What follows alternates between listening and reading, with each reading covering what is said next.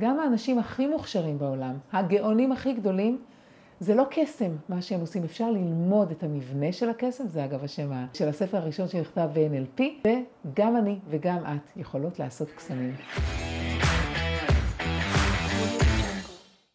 שלום, ואיזה כיף שבחרתם להיות איתנו בעוד פרק של הפודקאסט שלנו, חיים לפי ה-NLP. היום אנחנו הולכים לדבר על אסטרטגיות. הרבה פעמים אנחנו חושבים שאסטרטגיות יש רק במלחמה. לא, היום נדבר על אסטרטגיות של שלום.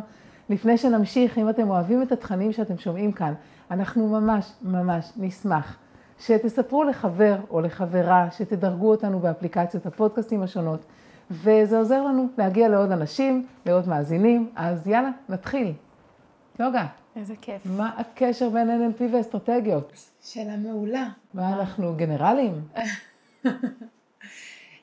אז אולי נלך עוד קצת אחורה בכלל ל modeling, נדבר, זאת אומרת, יש לנו שני מושגים עיקריים שנדבר עליהם בפרק הזה. המושג הראשון זה modeling והמושג השני זה אסטרטגיות. Mm-hmm. כדי בכלל להבין מה זה אסטרטגיות וללמוד את זה, צריך לדעת מה זה modeling. מה הקשר בין שני המושגים האלה? את יכולה להסביר? בשמחה. אז ככה, ה-NLP אומר, אנחנו רוצים להבין מה עושים אנשים מוצלחים, אנשים מוכשרים שהצליחו לעשות דברים מרשימים בחיים שלהם. אמרנו שיש לנו אסטרטגיה של מלחמה ויש אסטרטגיה של שלום, אז אותם אנשים שהביאו שלום, או שמאוד הצליחו בתחום מסוים, איך הם עשו את זה?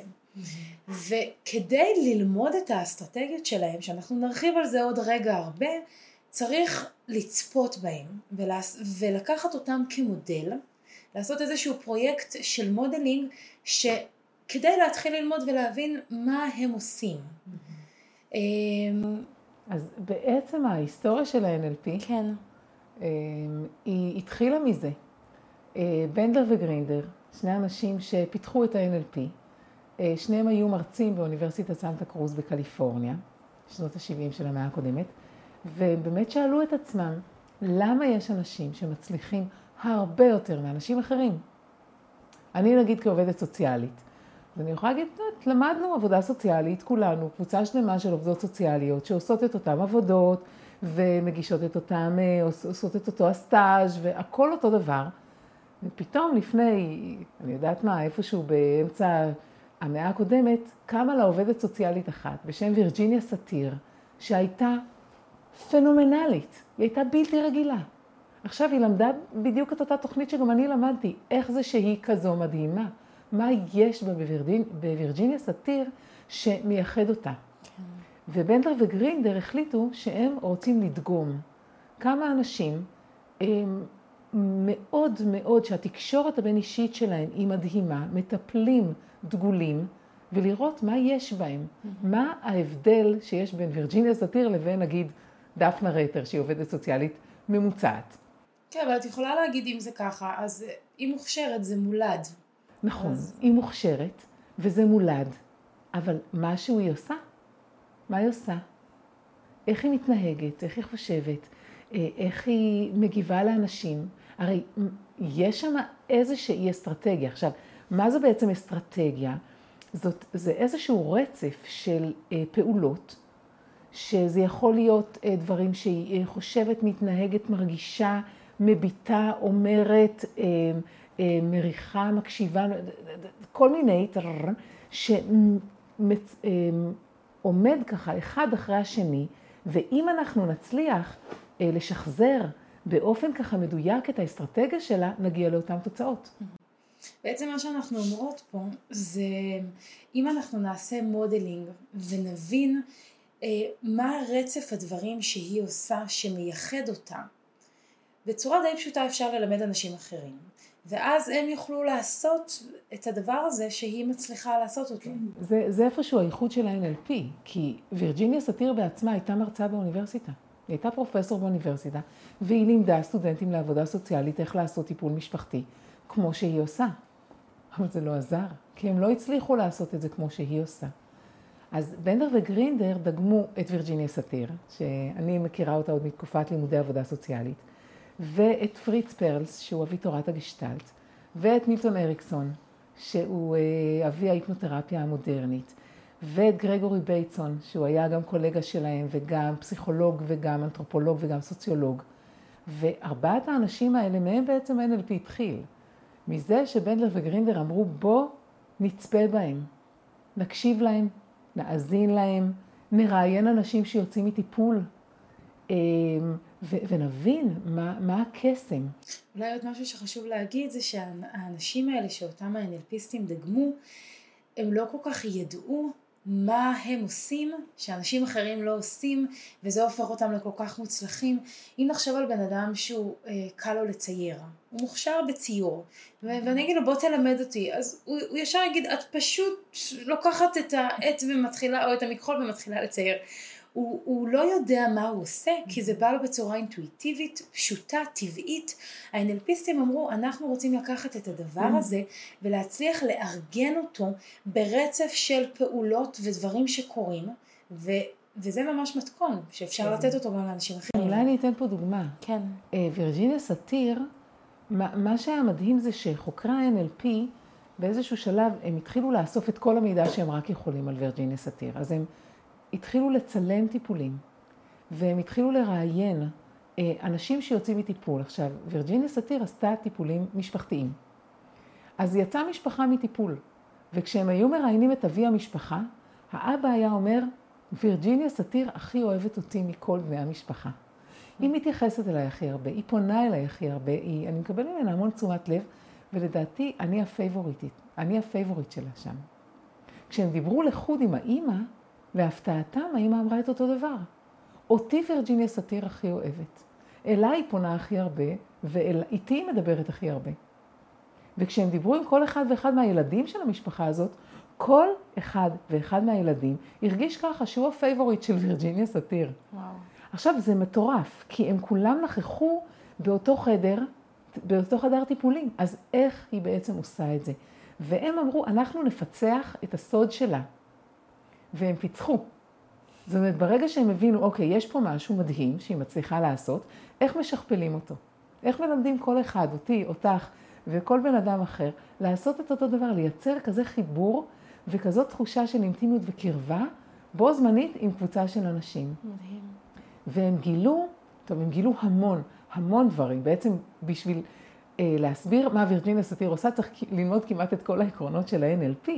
אבל למשל, וירג'יניה סאטיר הייתה אומנית בלהצטרף לבן אדם, להבין איפה הוא נמצא ולדבר בשפה שלו. היא הייתה פשוט, היא, היא הייתה פנומנלית בתחום הזה. אז אם האבא היה מדבר המון המון על התנהגויות, נגיד בהקשר לפרק הקודם שהקלטנו, אז וירג'יניה סאטיר הייתה מדברת איתו בהתנהגות.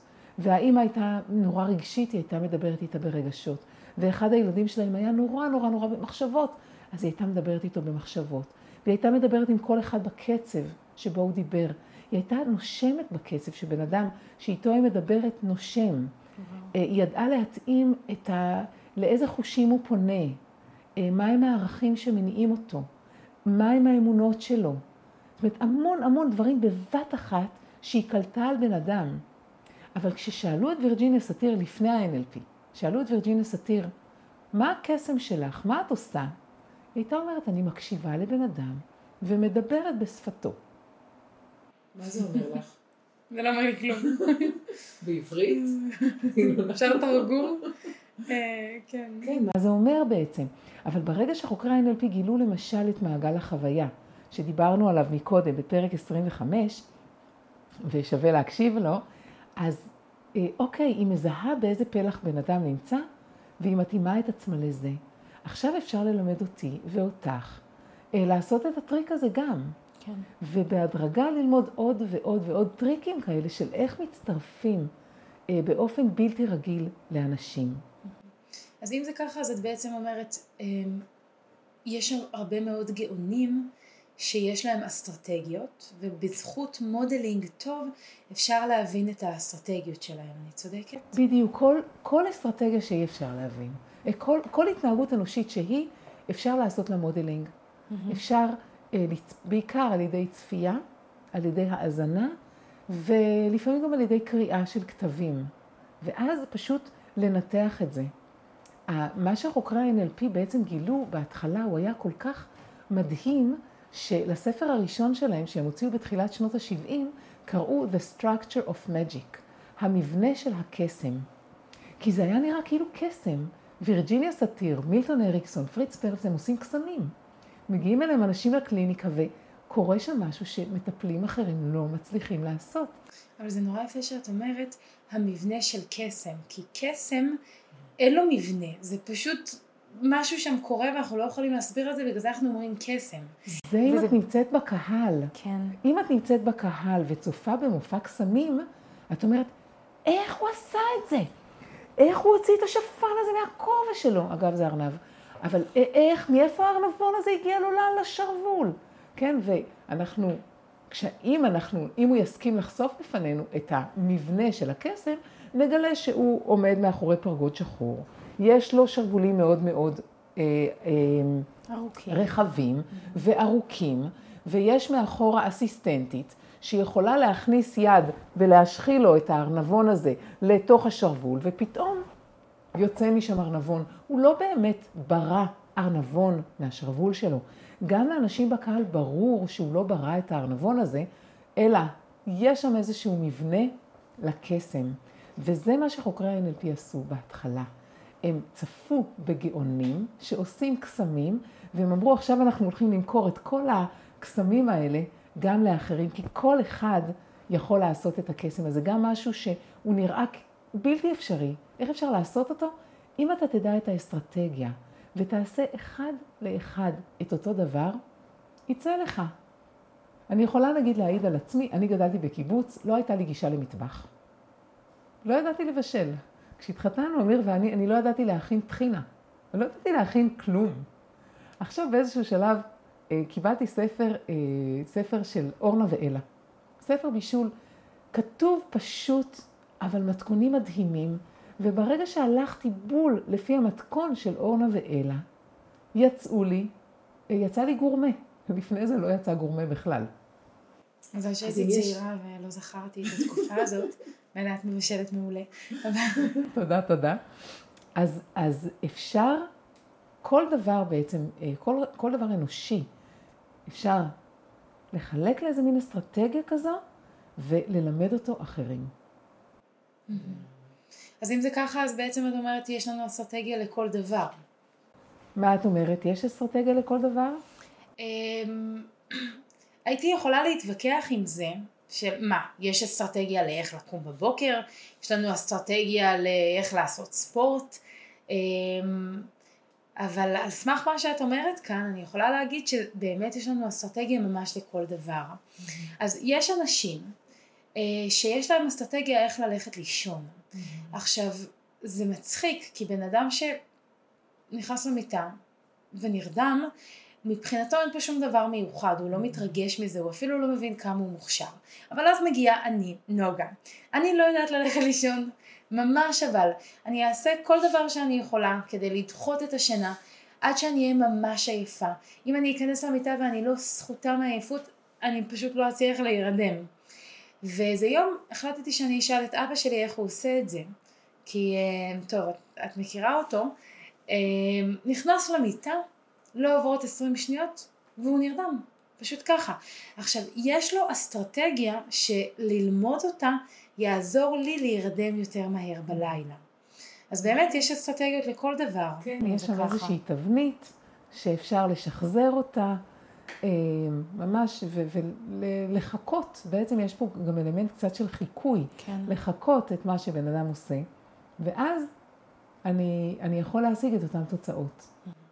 אז בעצם את אומרת, אני יכולה לחכות בן אדם אחר, ואז להגיע לאותן תוצאות. אנחנו יכולים לחכות גם את עצמנו. מה את אומרת? אני חושבת שכן. אמ, אני, אני רצה עם מה שאת אומרת, אז אוקיי, אני מוצאת בן אדם שמצליח, שיש לו אסטרטגיה שהיא טובה. אם אני יכולה לחקות את התבנית הזאת, אז אני יכולה גם להצליח כמוהו. אבל יש תחומים בחיים שלנו שאנחנו יותר מצליחים בהם. אולי אני אחזור, אני רוצה להישאר רק רגע בשינה, אוקיי, בסדר? בואי נחשוב על, על הגישה של NLP מול גישות אחרות בעולם, אוקיי. אוקיי? בוא נגיד שבן אדם הולך לטיפול פסיכולוגי, ומספר לפסיכולוג שלו שיש לו נדודי שינה. כן. מה יקרה בטיפול הזה לדעתך? איך ייראה טיפול כזה?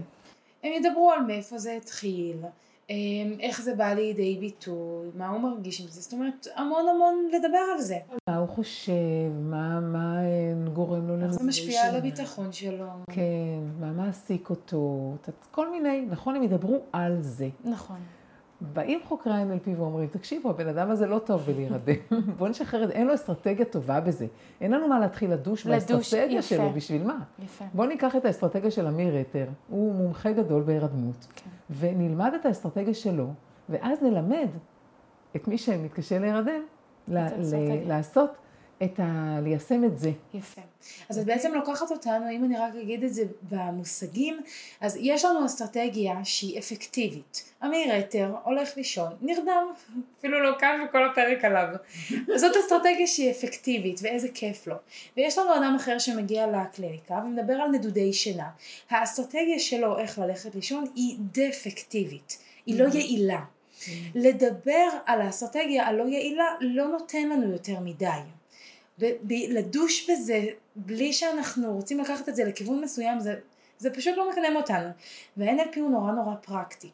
הוא לא רוצה לבזבז זמן. אז אם אנחנו יכולים לקחת בן אדם שיש לו אסטרטגיה אפקטיבית וללמוד אותה למה לא? נכון? בול. אוקיי מהמם. נכון מאוד. אז באמת אם אה, מצאנו איזושהי אסטרטגיה והיא דפקטיבית מה נעשה איתה? מה נעשה איתה? זאת שאלה מעולה. כולנו יכולים למצוא דברים בחיים שלנו שיש לנו אסטרטגיות שהן דפקטיביות בהן, שהן לא יעילות והן לא טובות. בוא ניתן דוגמאות? בשמחה, יש איזה משהו. נגיד בן אדם שמעשן. כן. אז יש לו איזושהי אסטרטגיה שם, כן? הוא, אה, הוא, הוא פתאום נלחץ. והוא מרגיש שהוא חייב אוויר, הוא חייב לזוז, הוא חייב לז... אה, אה, לצאת מהמקום שבו הוא נמצא, ואז הוא יוצא, ואז הוא מיד ידליק סיגריה, ואז הוא נרגע, ואז הוא יכול לחזור, רגוע, לעשות את מה שהוא עשה. נגיד. יפה מאוד, כן. או בן אדם שיש לו אכילה רגשית.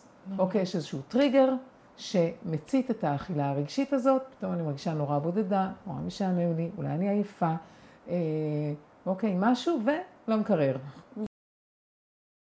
זאת התבנית, זה בעצם את כן. אומרת הרצף הוא, יש איזשהו טריגר שמופעל, שמפעיל רגש, מחשבה או התנהגות, והדרך אל המקרר היא מאוד מהירה, וזאת בעצם האסטרטגיה. כן. אותו דבר גם על קבלת החלטות. יש הרבה מאוד אנשים, בעיקר בעידן שלנו, שלא יודעים לקבל החלטות, יש לנו שפע של אפשרויות. גם כשאנשים מקבלים היום החלטה, ההחלטה היא לא סופית. לצערי 50% מהאנשים שמתחתנים מתגרשים, זאת אומרת... את יודעת שאומרים מה הסיבה העיקרית לגירושים? ספרי לי. נישואים. נישואים, אה, כן, לא, לא תתחתנו, לא תתגרשו, זה יהיה הסלוגן שלנו. זה modeling פשוט העניין. modeling פשוט, כן. בדיוק, כן. אז באמת יש לנו אסטרטגיה לחרדה, ויש לנו אסטרטגיה לדיכאון, ויש לנו אסטרטגיה להשמנה, ויש לנו אסטרטגיה ל... התמכרות. כל מיני התמכרויות, שזה נכון, נכון הפרק הבא שאנחנו נקליט יהיה על זה. אז אוקיי, אז אלה אסטרטגיות שהן דפקטיביות. מה אנחנו עושים? אז מה אנחנו עושים? אוקיי. אפשרות אחת זה להגיד האסטרטגיה היא דפקטיבית, אין לנו מה לעשות איתה, במרכאות, בואו נזרוק אותה לפח, ונמצא אדם שיש לו אסטרטגיה שהיא אפקטיבית, ונחכה אותה, נכניס את התבנית הזאתי, נעשה פעולה אחר פעולה, ותהיה לנו אסטרטגיה שהיא אפקטיבית, לכל אחד מהנושאים שאנחנו סובלים מהם. אה, זאת אפשרות אחת. אפשרות שנייה זה להגיד אוקיי, היום האסטרטגיה שלנו היא דפקטיבית, אבל בשינויים קטנים היא יכולה להפוך מדפקטיבית לאפקטיבית. יש לך איזושהי דוגמה איך אנחנו יכולים לעשות את זה?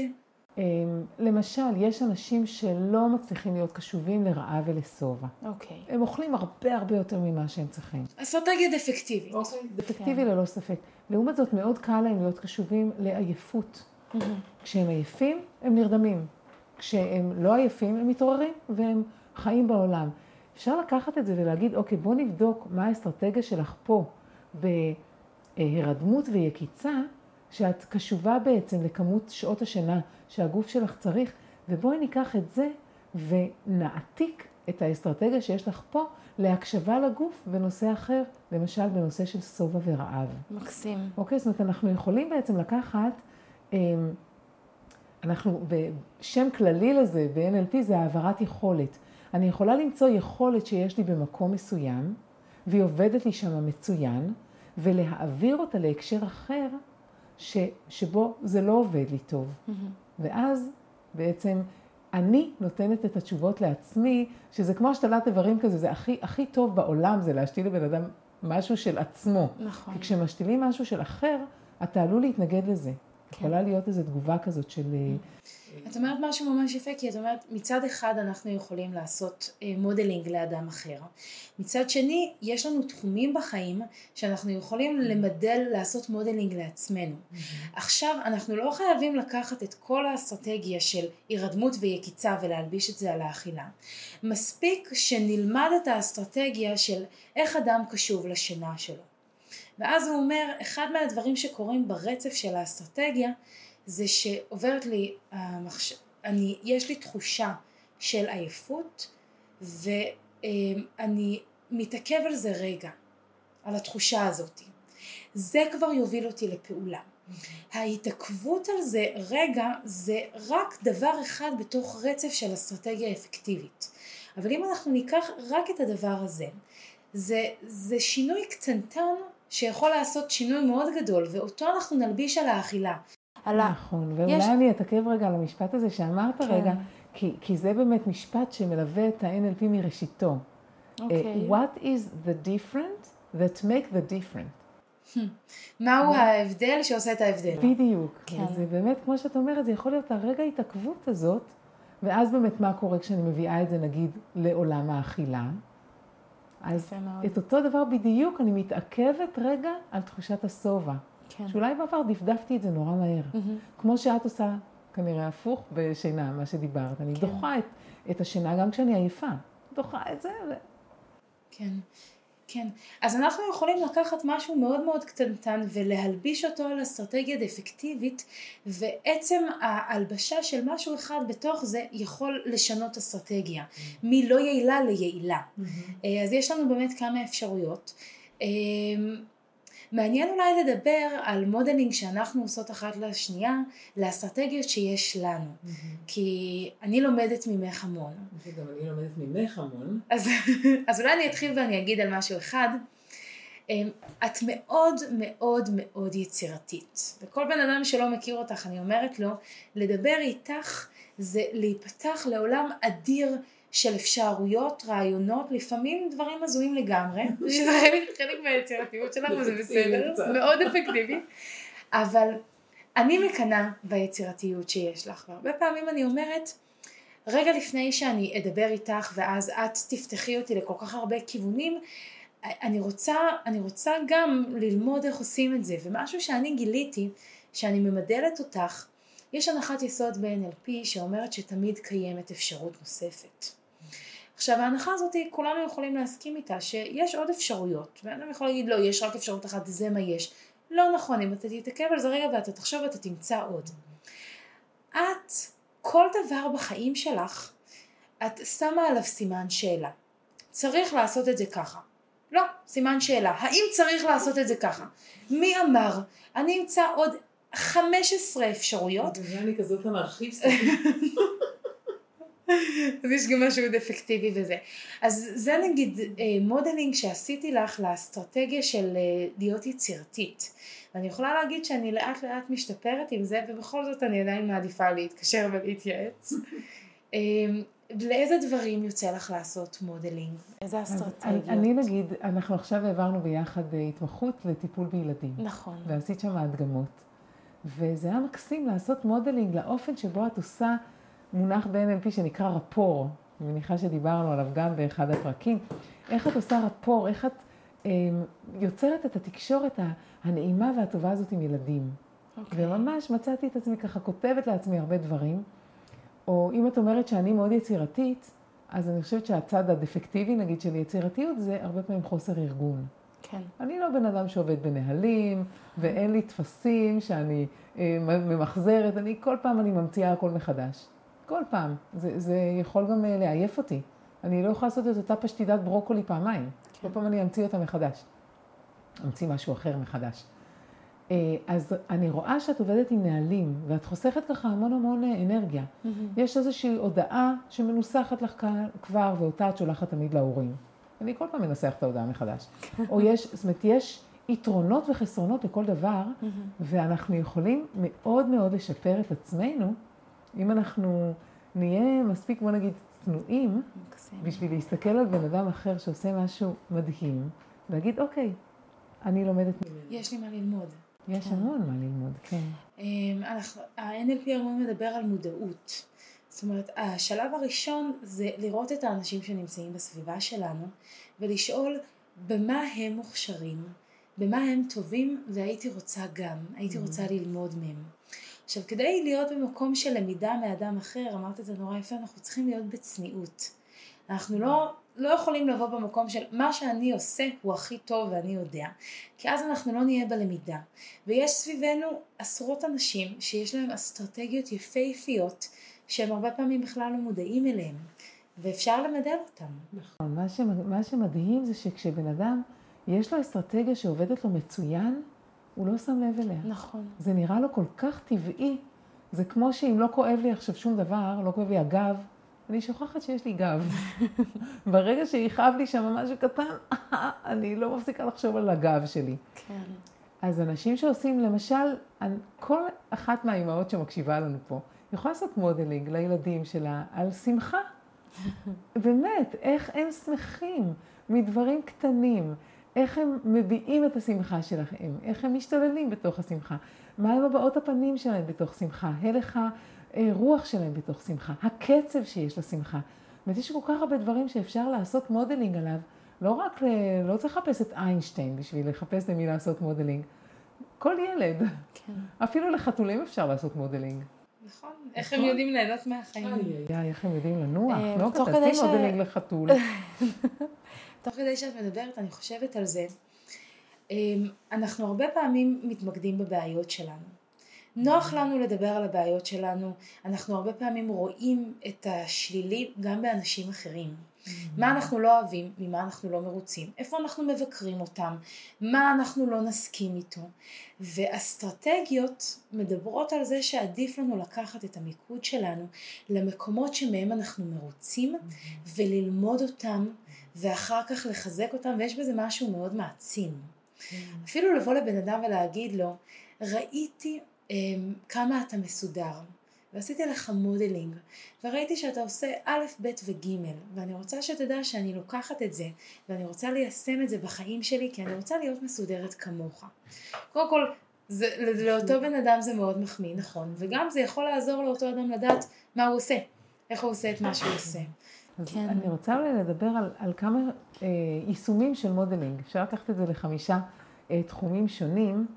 אה, כיוון אחד זה באמת להבין, להבין אה, מה אנשים עושים, אוקיי? אם בן אדם מצליח לעשות משהו, אז איך הוא עושה את זה, ואיך אני יכולה אה, ללמוד ממנו ולהבין דרכו. אז זה דבר אחד, הקטע הזה של אה, שיפור של הבנה. הדבר השני זה אה, לשחזר אה, ביצועים טובים.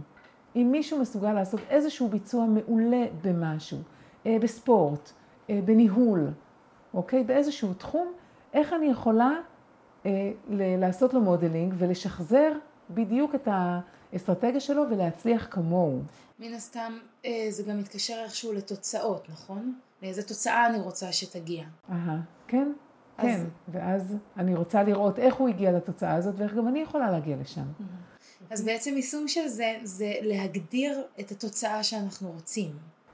מן הסתם, בתוך המודלינג הזה אנחנו נראה שהאנשים האלה שמגיעים בול, ל...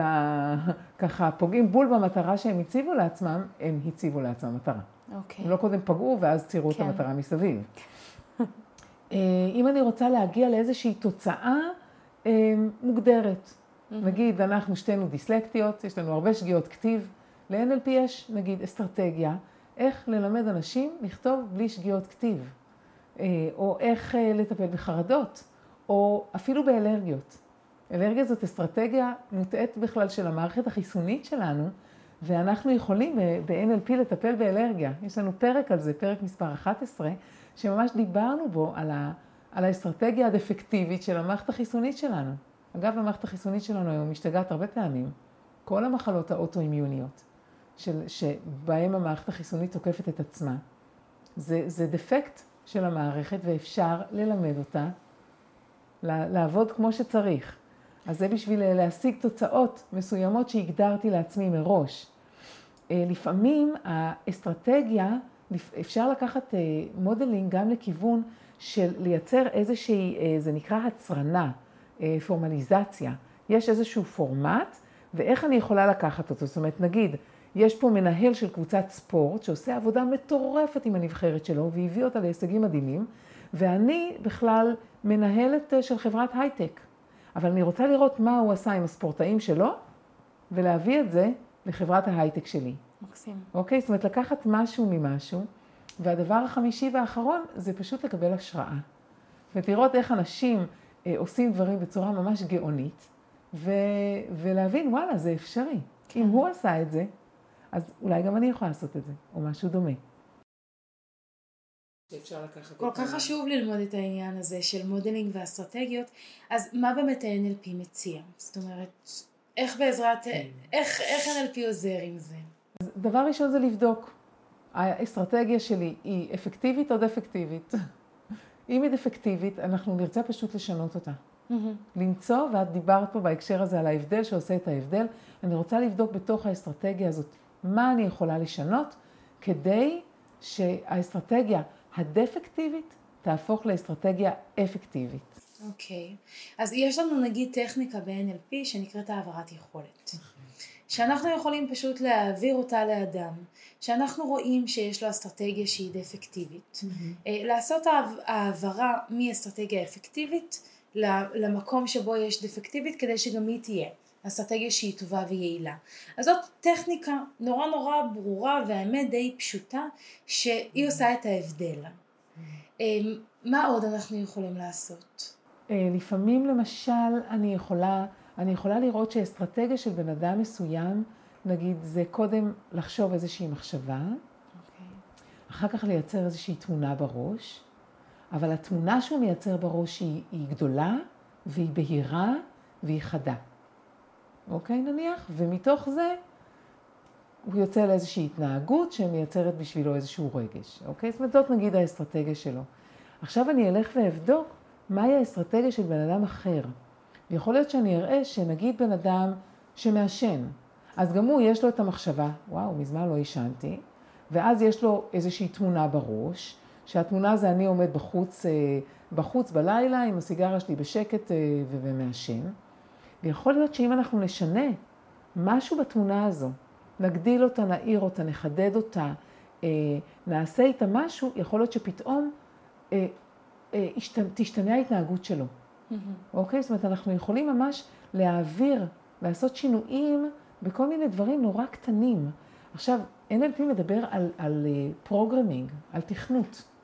אוקיי? אנחנו רוצים לתכנת בן אדם, כמובן בהסכמתו, הוא רוצה את התכנות הזה, אבל אנחנו רוצים לתכנת אותו אה, לעשות את השינוי שהוא רוצה לעשות. אוקיי? ובשביל זה כדאי לנו להוציא אסטרטגיה וממש לבחון אותה ולראות איפה אפשר לשנות אותה. מקסים. אז התחלת לדבר על תמונות, אז ישר עולה לי, אה, הרבה אנשים שיצא לי לעבוד איתם, והם נגיד רוצים לעסוק בספורט, אז הם אומרים, השעון המעורר מצלצל. אני רואה מה השעה. ואז התמונה שיש לי, על, על מה אני חושבת, עלה יוצאת עכשיו בשש וחצי בבוקר, קר בחוץ, אין סיכוי וכל המוטיבציה יורדת. Mm-hmm. זאת אסטרטגיה מאוד דפקטיבית. עכשיו, אם אנחנו יכולים רק לקחת את התמונה הזאת של קר בחוץ ולשנות אותה ולשים לה בתוך האסטרטגיה תמונה אחרת, לדוגמה, היא מתקלחת בשמונה בבוקר, אחרי שהיא כבר הרגישה שהיא הרוויחה את המקלחת והיא כבר, הדם שלה זורם בצורה יותר טובה בגוף mm-hmm. והיא נכנסת עם אנרגיות אל היום הזה, mm-hmm. יהיה לה הרבה יותר קל, האסטרטגיה תהפוך לאפקטיבית. אז mm-hmm. אנחנו יכולים לעשות טכניקה שנקראת סוויש ב-NLP, שהיא לוקחת תמונה אחת שנמצאת לאדם והיא מביאה במקום זה תמונה אחרת. אז זה נגיד אם אנחנו נעבוד באופן שהוא ראייתי עם תמונה. אפשר לעשות את זה עם עוד חושים. כן. אז יש המון המון אפשרויות מה לעשות. אה, אני חושבת שמה שחשוב להגיד זה שזה שיש לנו אסטרטגיות אפקטיביות בחיים, קודם כל לכולנו, וזה מאוד טבעי. אנחנו אנושיים. בדיוק. אבל זה לא אומר שאין מה לעשות, יש הרבה מה לעשות. ו-NLP זו שיטה שהיא בצורה מאוד מאוד אה, מסודרת וברורה ויעילה, יכולה לקחת את הדברים הדפקטיביים ולשנות אותם לאפקטיביים. מה שצריך לעשות בשביל זה, זה באמת לפרוס את זה לפרוסות נורא נורא נורא דקות. כן. נראה לנו שאנחנו עושים משהו באוטומט, אבל זה לא באמת באוטומט. אם אנחנו ניקח את, ה, את האוטומט הזה, זאת אומרת, מהטריגר, מהרגע שרציתי להדליק כפתור עד שלחצתי ונדלק אור נגיד, טריגר כזה, אוטומט כזה, אם אנחנו נפרוט את זה, אנחנו נראה שיש בתוך זה המון המון שלבים, ו, ואם נשנה אותם, נשיג את השינוי. טוב, אז בואי נסכם את הפרק הזה. Yeah. אז דיברנו על modeling, שחוקרי ה-NLP אמרו, מעניין אותנו ללמוד על האנשים שהם נראים כמו קוסמים, שהם מוכשרים והם מצליחים, והאמת אנחנו אפילו לא יודעים איך וגם הם לא יודעים איך, בואו נלמד את זה. וכשעושים modeling אנחנו בעצם מחפשים אסטרטגיות. אסטרטגיה מורכבת מרצף של פעולות שיוצרות איזושהי תבנית, שהתבנית הזאת אנחנו יכולים לקטלג אותה כאפקטיבית, אם זאת אסטרטגיה שהיא טובה, או דפקטיבית, אם אנחנו נמצא מישהו שהאסטרטגיה שלו היא לא יעילה ולא מוכיחה את עצמה. ואז אנחנו יכולים להתחיל לעשות כל מיני שינויים כדי באמת להביא את האדם למקום טוב יותר וגם את עצמנו. כן, אז מה שלמדנו זה שאסטרטגיות אה, לא רק במלחמה, נכון. אפשר להשתמש בהן גם בשלום וגם בשביל לעשות טוב לעצמנו ולכולנו יש מאות אסטרטגיות בחיים שלנו. רובם אגב אפקטיביות. מאוד אפקטיביות, כן. טוב, איזה כיף. אז תודה רבה. אם אהבתם את הפרק הזה, אני אשמח מאוד שאתם אה, תחלקו אותו עם חבר או חברה. אה, אתם מוזמנים להציע לנו רעיונות לעוד פרקים שהייתם רוצים לשמוע עליהם, לשאול אותנו שאלות, להגיב כאן, אנחנו קוראים את הכל, הכל, הכל, אה, לעשות לנו לייק. אה, לשתף אנשים, זה נורא חשוב לנו. אם אתם משתפים אפילו בן אדם אחד, עכשיו, ממש ברגע זה תחשבו, מי הבן אדם שהפרק הזה יכול נורא להתאים לו, שתפו אותו בזה, זה יעזור לנו להגיע לעוד קהל. אתם מוזמנים לעקוב אחרינו, אה, לעשות פולו, ללחוץ על הפעמון פה, לקבל התראות על עוד פרקים. אנחנו נשמח להיות איתכם בעוד הרבה פרקים נוספים. להתראות.